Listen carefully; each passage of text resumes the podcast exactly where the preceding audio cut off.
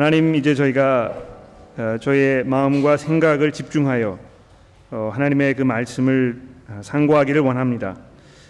주의 성령께서 이 시간 저희와 함께 하셔서 이 말씀을 잘 듣게 하시고 또 이해하게 하시며 우리가 함께 주의 말씀에 그, 전적으로 다가가서 하나님 원하시는 것들을 발견하며 또 우리 삶에 필요한 것들을 공급받는 귀한 시간이 되게 도와주시기를 우리의 구주이신 예수 그리스도의 이름으로 간절히 기도합니다.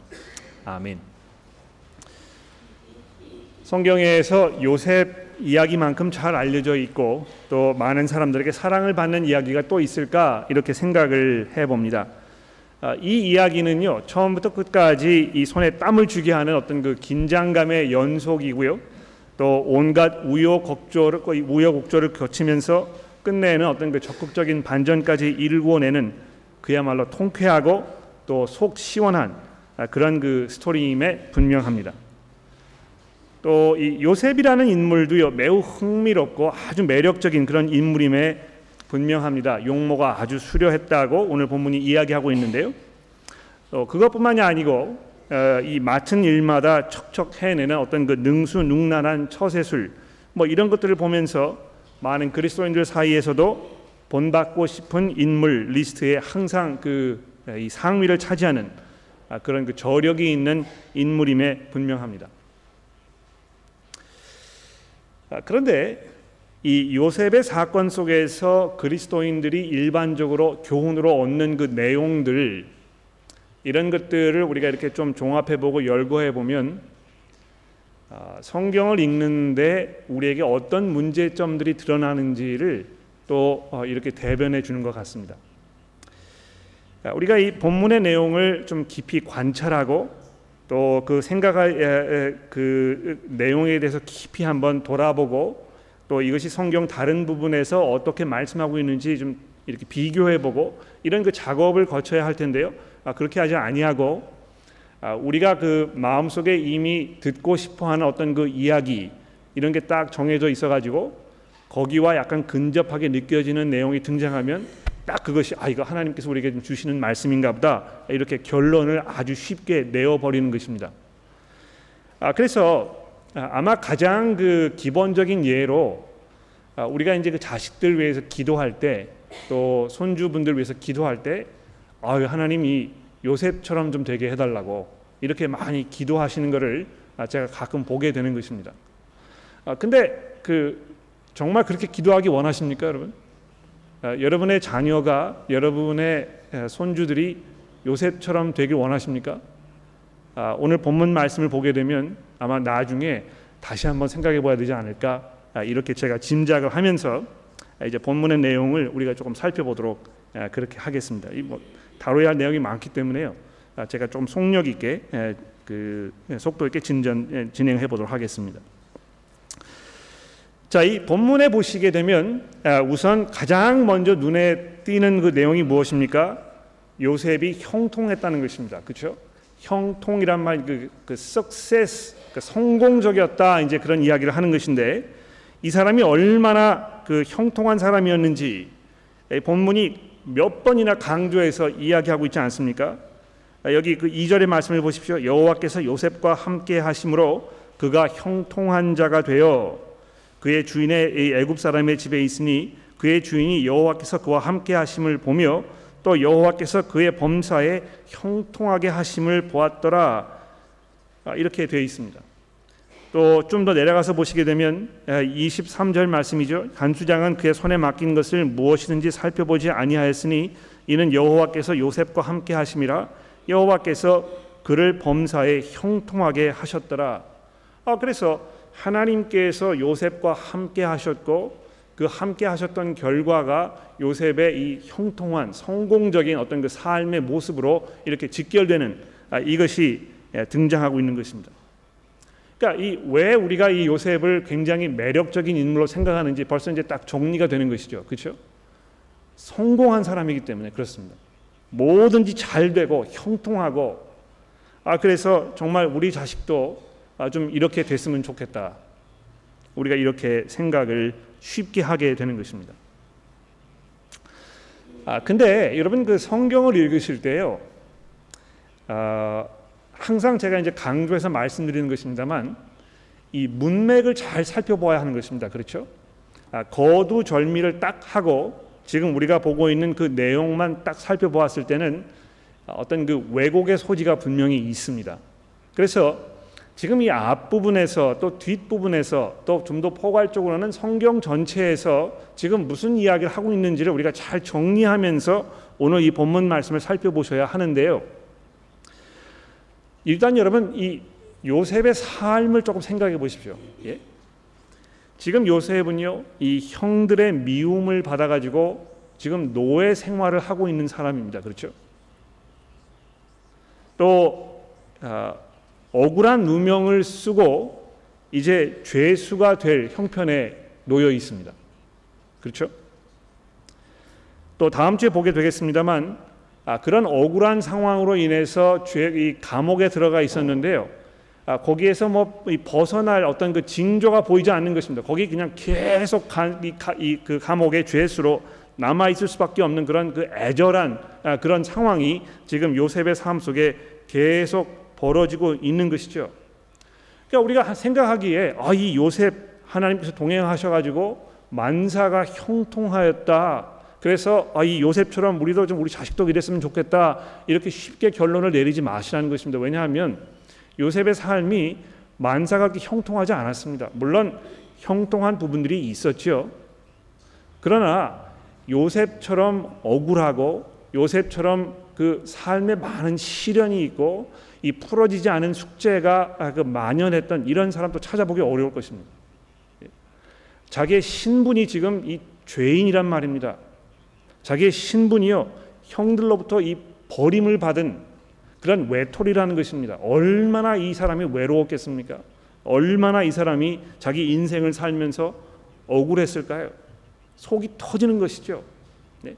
나는 잘못한 것이 없는데 왜 나에게 이런 어려운 일들이 닥쳤을까? 이런 문제를 가지고 뭐 이 성경 본문이 지금 우리가 설명하고 있지 않습니다만 아마 제가 그런 상황에 있었으면 뭐 이 화병으로 뭐 어떻게 정신 이상이 있었던지 뭐 이렇게 됐을 것입니다. 아이고 이 하나님 우리 자식이 요셉처럼 좀 되게 해 주십시오.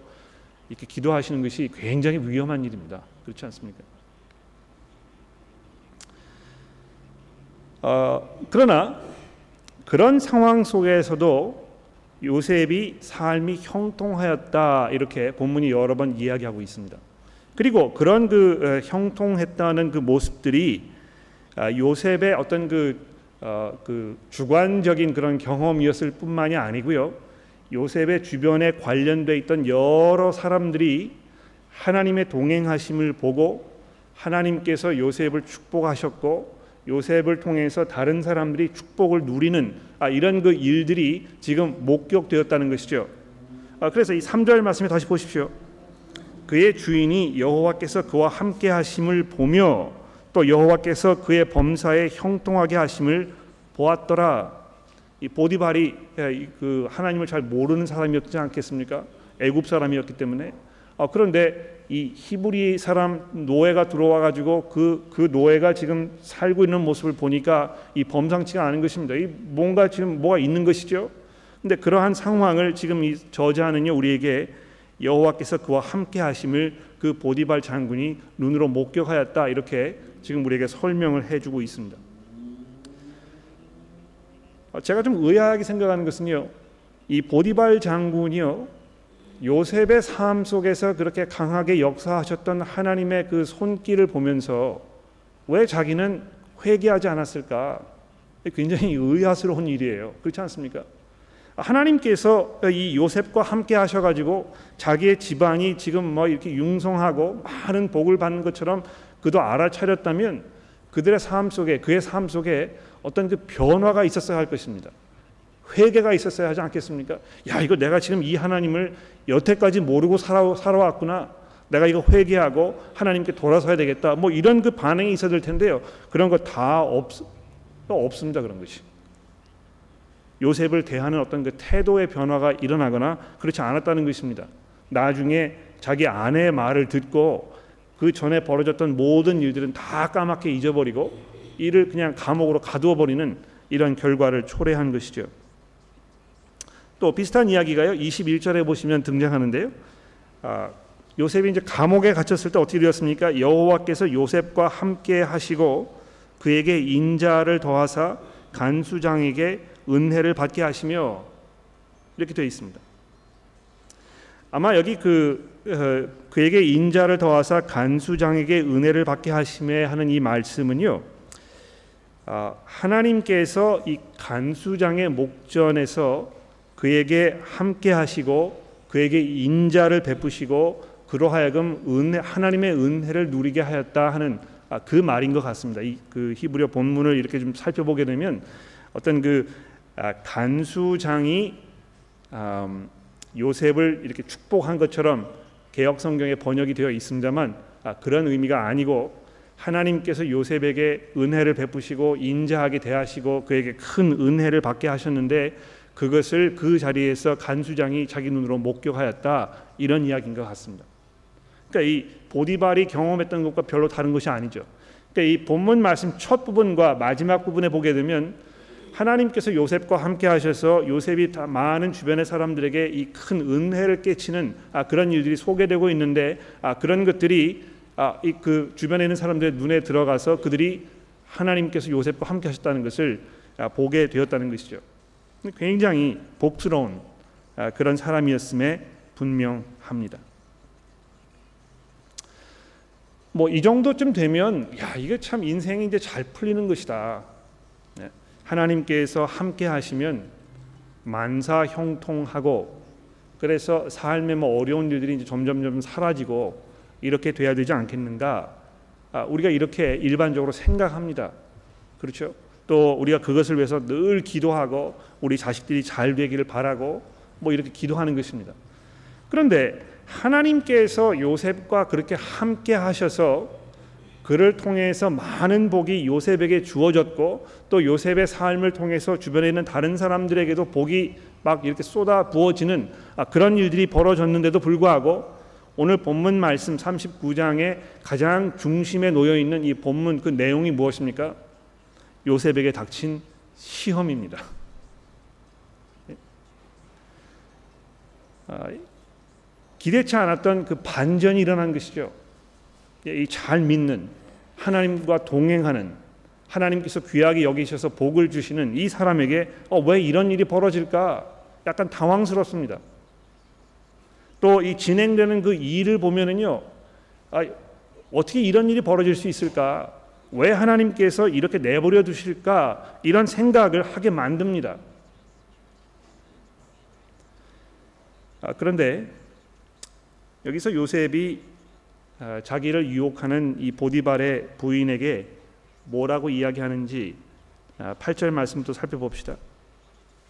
요셉이 거절하며 자기 주인의 아내에게 이르되 내 주인이 집안의 모든 소유를 간섭하지 아니하고 다 내 손에 위탁하였으니 이 집에서는 나보다 큰 이가 없으며 주인이 아무것도 내게 금하지 아니하였어도 금한 것은 당신뿐이니 당신은 그의 아내임이라.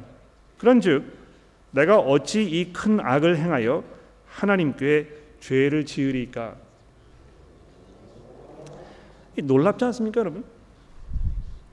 지금 자기가 처해 있는 이 상황, 자기가 지금까지 겪어왔던 삶의 그 모든 어려움들 이런 것을 돌아보게 되면 하나님 원망하게 되고 자기 처이그 처지에 대해서 한탄하게 되고 아마 뭐 믿음을 뭐 내팽개쳤든지 뭐 이렇게 되지 않았을까 모르겠어요. 그러나 요셉은 하나님을 향해서 자기의 삶을 잘 지키고 자기 주변에 이 쏟아지는 어떤 그 유혹의 손길들 이런 것을 아주 강하게 거부하고 있는 이런 모습을 보게 됩니다. 어, 제가 이그 이 그, 본문 말씀을 이렇게 읽으면서 제가 어, 두주 전에 드렸던 어, 그 37장의 어, 요셉의 그첫 등장하는 장면 아, 거기로 잠깐 다시 돌아가서 제가 드렸던 말씀 수정을 좀 하려고 합니다. 아, 기억하시는지 모르겠는데요. 그 요셉이 처음 창세기에 등장했을 때 아, 이 요셉이라는 사람이 굉장히 그 좀 아, 철이 없고 또 자신만만하고 어, 뭐이 그 상황 판단을 잘 못하는 그런 어리석은 사람으로 제가 잠깐 생각했던 것 같습니다. 실제로 음, 이 성경 주석을 읽어보면 대부분의 성경 주석가들이 아, 요셉의 어린 시절에 대해서 이야기하면서 요셉이 뭐 다 그런 사람이었다 아, 이렇게 얘기합니다. 그러나 아, 이 오늘 본문 말씀인 39장에 넘어와서 요셉의 삶을 지금 벌어지고 있는 상황을 돌아보면 요셉이 얼마나 경건한 사람이었고 이 요셉이라는 인물이 얼마나 하나님에 대해서 많은 생각을 가지고 있던 사람이었는지 우리가 알 수 있습니다. 물론 뭐 전에 그 하나님에 대해서 그렇게 깊이 생각하지 않았고 뭐 이 그 철이 없었고 그런 사람이었다가 이 삶의 어떤 그 어려운 일들을 겪으면서 이 많이 성숙해 가지고 지금 이런 상황에 왔을 가능성이 전혀 없는 것은 아닙니다만 아, 그런 그 설명이 지금 되어 있지 않, 않다는 사실을 우리가 또 돌아보았을 때 오히려 요셉의 유년 시절이 지금 이 39장에 등장하는 요셉의 모습과 일맥상통하는 것으로 우리가 보는 것이 더 훨씬 설득력이 있습니다. 요셉이 그 자기 형들의 어떤 그 잘못을 아버지에게 고자질했다는 이야기를 이렇게 들으면서 야 이 참 그 간사하고 아 자식과 부모의 관계를 이간질시키는 이런 사람이었나 보다 우리가 쉽게 단정을 아, 지어버릴 수 있는데요. 실제로 요셉이 자기 형들의 그런 경건하지 않은 삶을 보면서 마음에 큰 그 걱정과 근심이 되어서 자기 아버지에게 자기 형들의 이야기를 했을 가능성이 아주 아, 뭐, 뭐 많습니다. 아, 지금까지 이 요셉의 형들의 삶 이것이 창세기에 기록되고 있는 것을 보게 되면 아, 그들의 삶이 분명히 옳지 않은 부분들이 굉장히 많았을 것이 분명합니다. 요셉이 그것을 보고 아버지께 그것을 이야기했다는 것입니다. 또 요셉이 보십시오. 어, 지금 아버지께서 자기 그 형들이 있는 곳으로 가라 이렇게 얘기하지 않습니까? 아, 근데 요셉이 자기 형들이 자기에 대해서 가지고 있는 그 반감 아, 이런 걸 몰랐을까요? 야 이거 지금 아버지가 안 계시는데 내가 거기에 가게 되면 어려움을 당할지도 모른다는 그런 그, 아, 그 아, 상황 판단이 안 됐을까요? 그런데도 불구하고 아버지께서 너 형들에게 가라 이렇게 이야기했을 때 요셉이 순종하는 마음으로 예 제가 가겠습니다 하고 찾아 나서는 것입니다.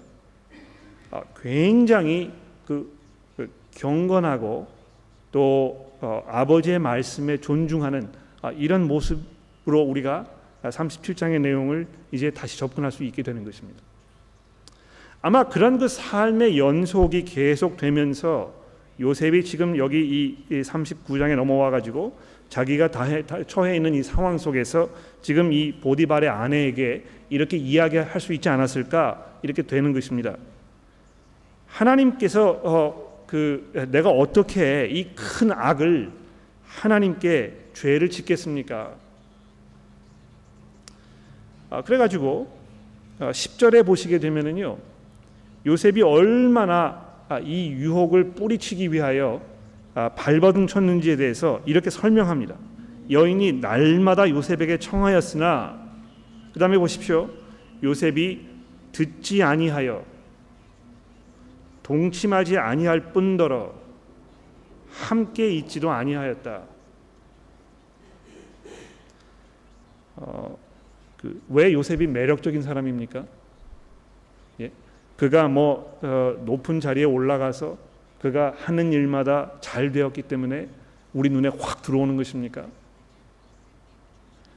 아닙니다. 이 사람이 얼마나 경건하게 살려고 지금 최선의 노력을 다하고 있는지 하나님의 눈에 자기의 삶이 온전하게 산 제사로 드려지기 위하여 자기의 경건함을 끝까지 지키려고 하는 이 요셉의 이 처절한 몸부림을 우리가 잘 한번 들어보십시오. 그 말을 듣지도 아니하고 그와 동침하지 아니할 뿐더러 그와 함께 있지도 않았다는 것입니다. 심지어는요 12절에 내려가 보십시오. 그러할 때 요셉이 그의 일을 하러 집에 들어갔더니 그 집 사람들은 하나도 거기에 없었더라. 여인이 그의 옷을 잡고 이르되 나와 동침하자. 그러나 요셉이 자기의 옷을 그 여인의 손에 버려두고 밖으로 나아가니 아, 이것을 보면서 아, 본문 말씀이 지금 여러분과 저에게 무엇을 요구하고 있는지 우리가 잠시 후에 아, 다시 살펴보게 될 것입니다. 그러기 전에 뭐이 그 전전장에서 제가 말씀을 드렸습니다만 요셉이 형들의 모함에 의해서 지금 이 애굽으로 팔려가는 그런 장면도 그렇고 아, 지금 이 보디발의 아내의 음모에 그 말려 들어가 가지고 지금 이런 그 처절한 어떤 그, 그 상황 속으로 빨려 들어가는 이런 상황에서도 마찬가지지만 요셉이 자기 상황에 대해서 항변하거나 어떤 뭐 그 해명하거나 이랬다는 이런 기록이 남아 있지 않습니다. 아, 저자가 그것을 지금 창세기에 기록하지 않은 것입니다. 자기의 억울함이 분명히 있었겠지요. 얼마나 원통했겠습니까? 예. 내가 왜 이런 오해를 받아야 하는 것인가? 아, 내가 이렇게 하나님 앞에서 선하게 살려고 내 최선의 노력을 다하고 그런데 왜 내 삶 속에 이런 황당한 일이 벌어지는 것인가?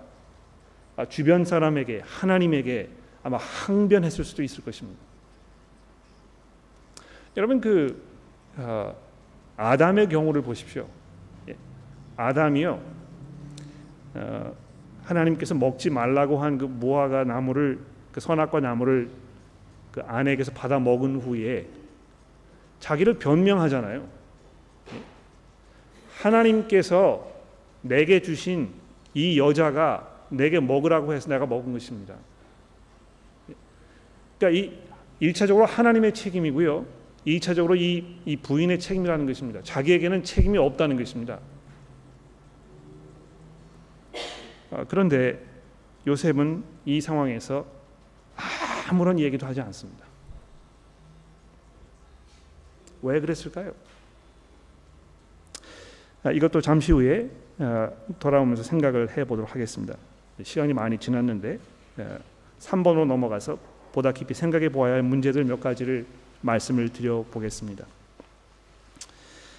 아, 일반적으로 요셉의 경우를 살펴보게 되면 아, 하나님이 동행하시면 많은 복을 누리고 아, 그래서 기복 아, 기라는 말은 이제 그 기도한다는 말이죠. 복을 간구하는 아, 우리가 하나님께로부터 복을 받기 원하는 아, 그런 그 신앙 또 번영 신학 이렇게 해서 아, prosperity gospel.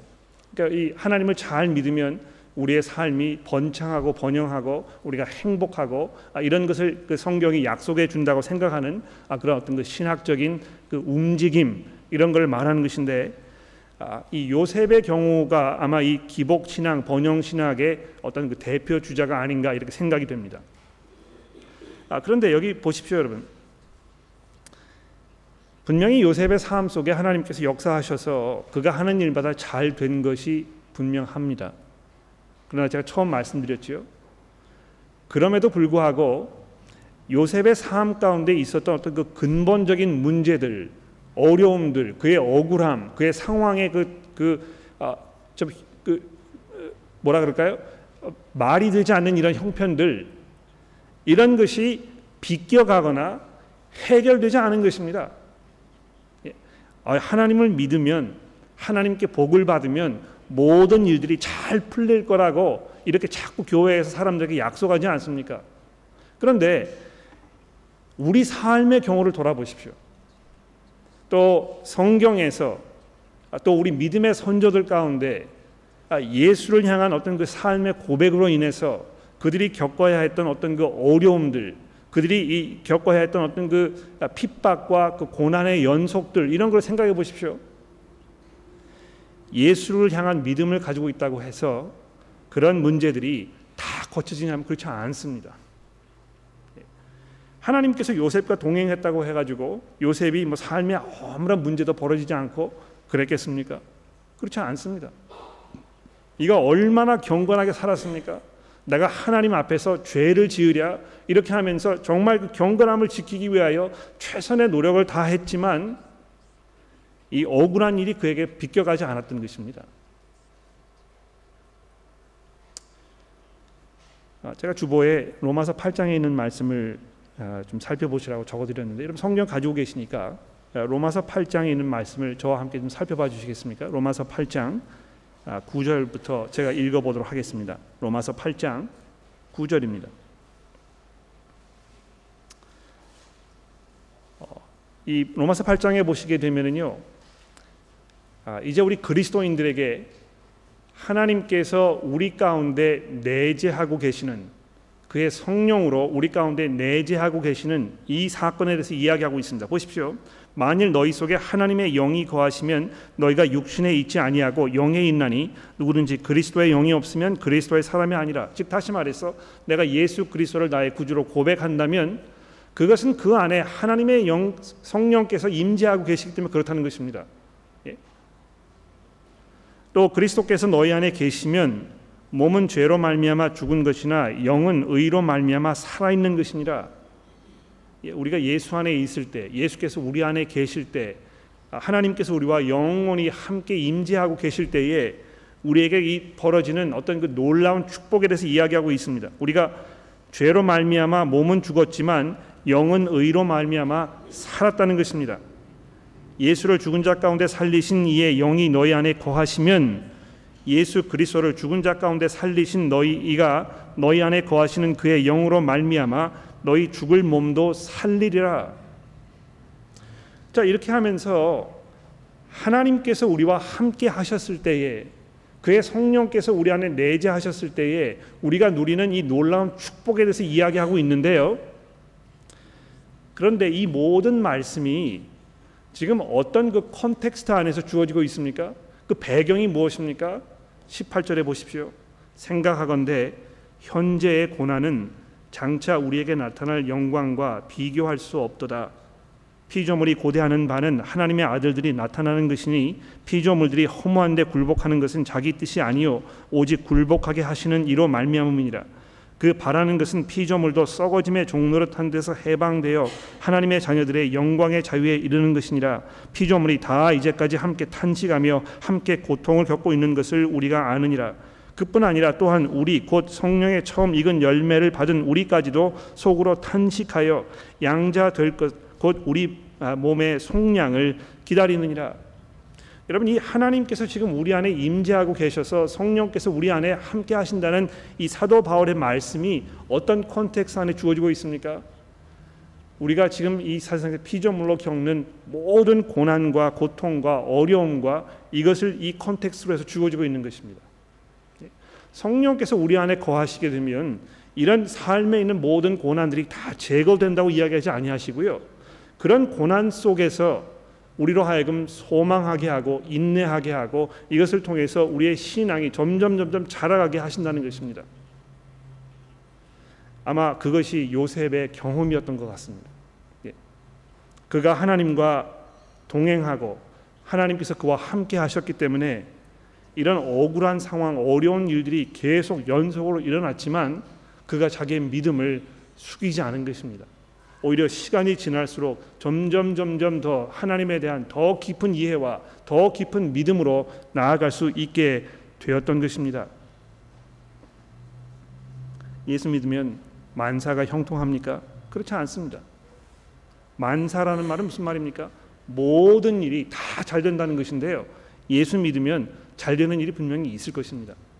통계적으로 보게 되면 그리스도인들이 결혼 생활도 더 오래 하고 더 건강하고 가정에서 자녀들도 믿지 않는 사람들보다 좀 더 정상적으로 사는 이런 그, 그, 경우들이 굉장히 많습니다. 예수 믿게 되면 우리의 삶 속에서 이 변화되는 어떤 그 부분들이 우리로 하여금 지혜롭게 경건하게 보다 그 뛰어난 그런 삶을 살도록 우리 인도하신 것이 분명합니다만 그렇다고 해서 우리 삶 속에 모든 어려운 일들이 다 순간적으로 사라버리냐 버리냐 하면 그렇지 않다는 것입니다.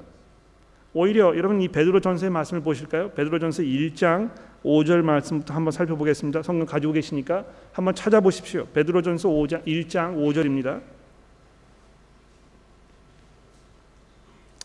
베드로전서 1장 5절 말씀을 볼까요? 너희는 말세에 나타내기로 예비하신 구원을 얻기 위하여 믿음으로 말미암아 하나님의 능력으로 보호하심을 받았느니라. 그러므로 너희가 이제 여러 가지 시험으로 말미암아 잠깐 근심하게 되지 않을 수 없으나 오히려 크게 기뻐하는도다.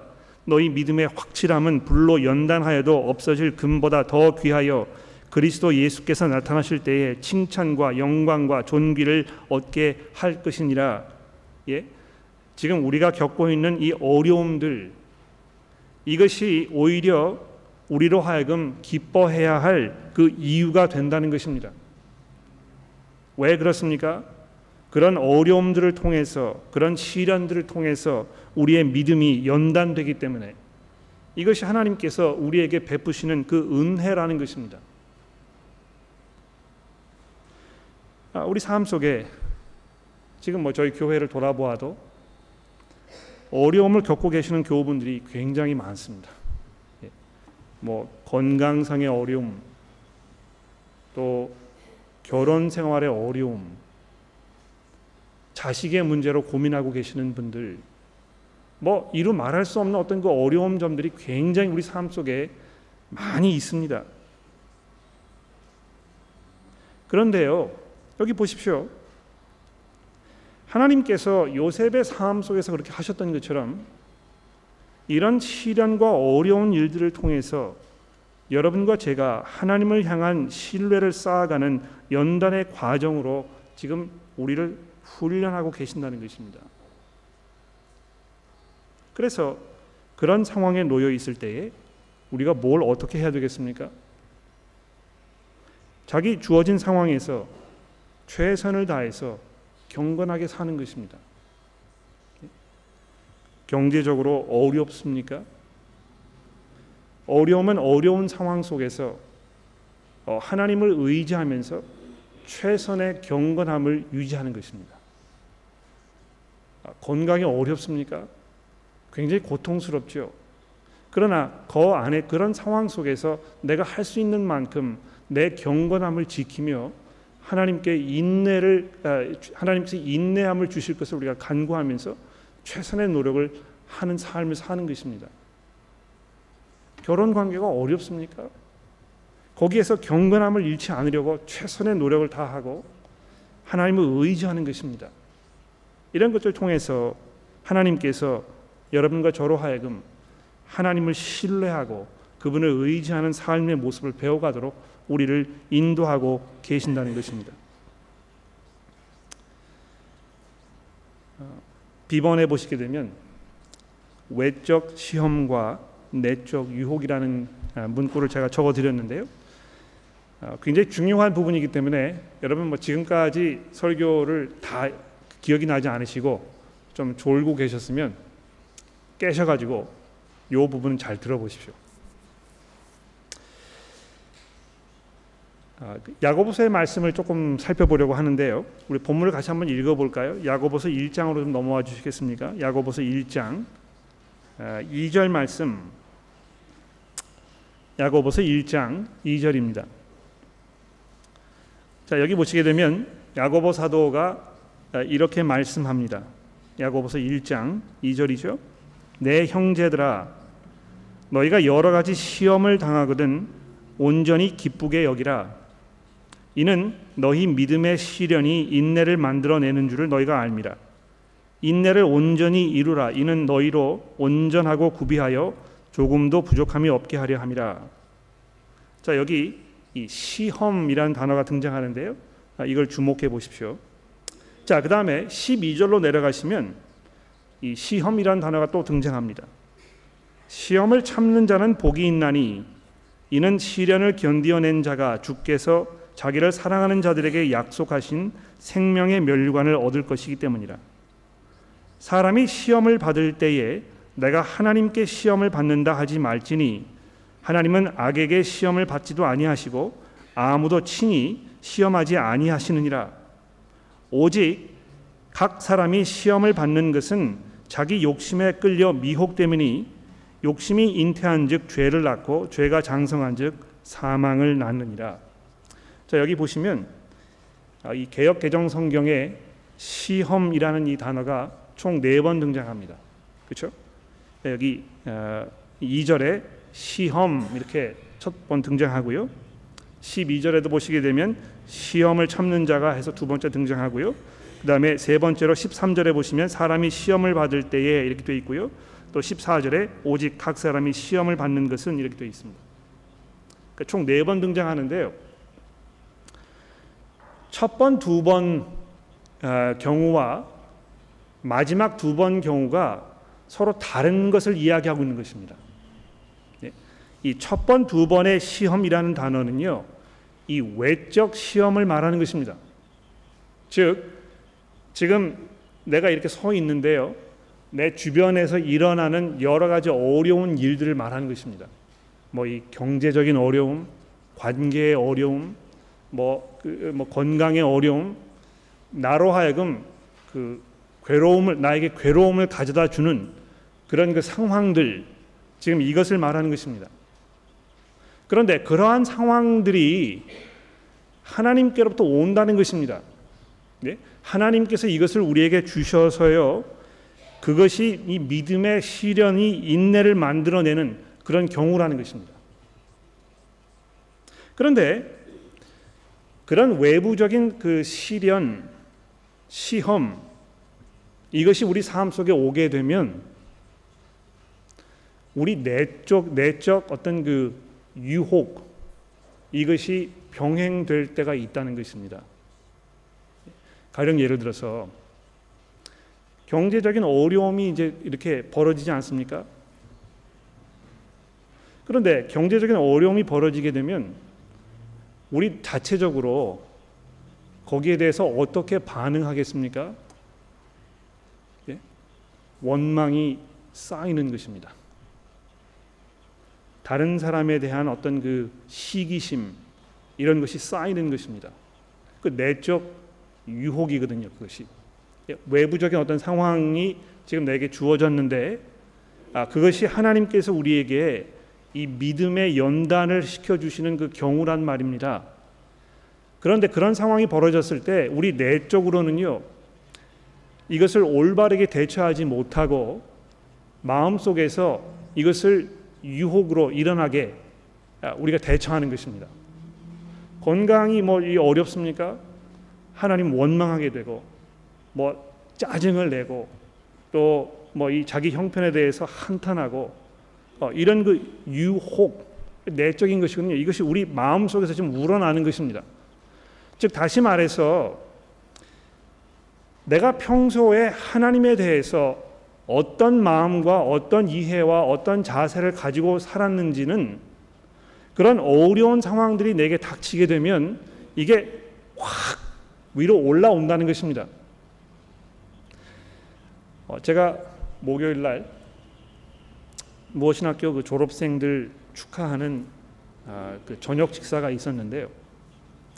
어, 제 옆에 앉아 계시던 그 자매님 한 분하고 아, 저희 집사람하고 장시간 동안 이야기를 나누었습니다. 아, 이 분은요, 자기 아들이 지금 25살인데요. 옥스퍼드 대학교에서 석사를 하고 있습니다. 또 그 남편은요, 아, 이 시드니의 그 주식 그 stock exchange 거기에서 아, 뭐그 모든 상황을 총괄하는 역할을 하고 있는 굉장히 노, 그 능력 있는 분입니다. 그런데 그 스물다섯 살난 아드 아드님은 아, 이 얼굴에 암이 생기셔가지고요. 아, 지금 뭐 투병 생활을 한 지가 한 5년 가량 됐는데 아, 이 입이 다 이제 그 망가져 가지고 얼굴 뭐 반쪽이 거의 형체를 알아볼 수 없는 아, 그런 상황 속에 있습니다. 아, 근데 이분이 뭐라고 말씀하시냐면 어, 하나님께서 내 아들에게 또 우리 부부에게 우리 가족에게 아, 이 상황을 통해서 하나님 의지하는 법을 가르쳐 주시고 또 지금 내가 처해 있는 이 상황이 뭐 다른 사람들의 눈에는 굉장히 그 처절한 상황으로 보이지만 그 가운데서 우리가 감사할 제목들이 굉장히 많다. 아, 그런 이야기를 하셨습니다. 그 제가 그분의 이야기를 들으면서 무슨 생각을 했는지 아십니까? 이분이 평소에 오랜 세월 동안 신앙생활을 하면서 성경의 말씀을 잘 듣고 그것을 이해하고 아, 그렇게 살아오셨기 때문에 자기의 삶 속에 위기가 닥쳤을 때 그것이 방패막이가 되는 것입니다. 예, 그 자기 처한 상황을 올바르게 판단하고 이해할 수 있는 이 성경적인 지혜가 그분의 삶 속에 아주 단단하게 정착이 되어 있었던 것입니다. 여러분 삶이 편하고 뭐 내가 지금 뭐 신앙생활 잘하는 것 같고 아, 이러면서 성경을 잘 읽지 않으시고 내 삶 속에서 경건함에 잘 자라가고 내 스스로를 훈련하고 이렇게 하지 않으면 여러분의 삶 속에 어려운 일이 닥쳤을 때 그때 정말 우왕좌왕 하시게 될 것입니다. 내가 어떻게 그리스도인으로 지금 이 상황을 대처할 것인지 잘 판단이 안 서는 것입니다. 그래서 뭐 즉흥적으로 반응하고 경건하지 않게 그 행동하고 또 말을 쏟아내고 이런 경우가 자꾸 반복되지 않습니까? 왜 그런 것입니까? 평소에 우리가 이 경건의 훈련에서 최선의 노력을 다하고 있지 않기 때문에 그런 것입니다. 여러분 이 요셉의 경우를 보십시오. 그가요 자기의 인생을 살아오면서 얼마만큼 우여곡절이 많았겠습니까? 그가 얼마나 자기의 상황을 한탄하고 하나님께 이 원망하고 이런 그 충분한 그 어떤 그 소지가 있었잖아요. 그러나 그렇지 않습니다. 왜 그렇습니까? 하나님께서 그에게 꿈으로 암시하셨거든요. 하나님께서 너를 향해서 아주 특별한 계획을 가지고 계신다. 어, 그래서 야곱이 요셉의 그런 이야기를 들었을 때 성경 그 37장에 뭐라고 되어 있습니까? 야곱이 그것을 자기 마음 속에 잘 담아두었더라. 아, 여러분 외적 시험이 하나님께로부터 주어지는 아, 인내의 훈련이라면 그런 상황이 벌어졌을 때 우리가 인내함으로 또 경건의 훈련을 쌓는 기회로 우리가 대처해야 할 것입니다. 그런 면에서 이 요셉의 침묵은 예수께서 아, 그 어려운 일을 당하셨을 때 어떻게 대처하셨는지에 대한 어떤 그 전형이 아닌가 이렇게 생각되는 것입니다. 그렇죠? 아, 복음서의 저자들이 예수께서 체포되시고 재판을 받으시면서 십자가 위에 달려 돌아가시는 그 모든 상황들을 설명하면서 아주 일괄적으로 무슨 사실을 강조하고 있습니까? 예수께서 입을 열지 않으셨다는 것입니다. 침묵하시고 인내하시고 그런 상황을 자기의 아버지이신 하나님께 의탁하였다. 나중에 사도 베드로가 그렇게 우리에게 말씀하고 있습니다. 입이 없어서 말씀하지 않으신 것입니까? 아, 원통함을 알지 못하는 어떤 그 순둥이였기 때문에 그러신 것입니까? 요셉은 어땠을까요? 이 부인의 그런 그 거짓 증언을 그가 들으면서 자기를 향해서 노를 쏟아붓는 그 보디발 장군의 그 분노 앞에서 자기 이야기를 하고 싶지 않았겠습니까? 그러나 가만히 있었던 것입니다. 왜 그렇습니까? 하나님께서 이 온 세상의 주인이시고 우리의 삶이 그분의 손 안에 있다는 것을 그가 누구보다 분명히 알고 있었기 때문인 것입니다. 그런 면에서 요셉의 이러한 모습은 여러분과 저로 하여금 믿음의 본이 되고 아, 우리가 본받아야 할 우리가 기억해야 할 어떤 그 삶의 아, 표본이 아닌가 이렇게 생각됩니다. 기도하겠습니다.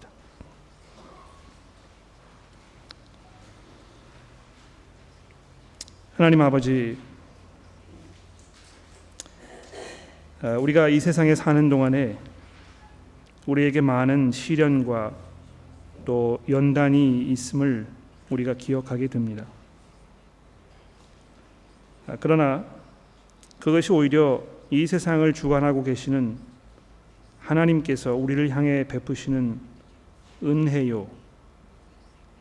또 그 과정을 통해서 우리가 정금처럼 연단되어 순결한 모습으로 우리가 거듭나게 되는 과정의 일부분임을 우리가 기억합니다.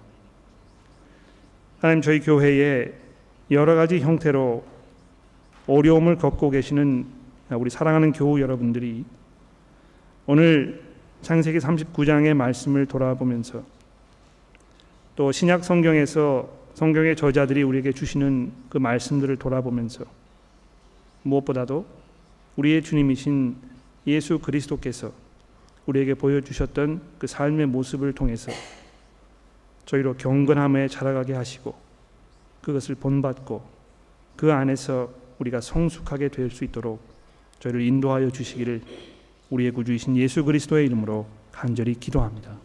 아멘.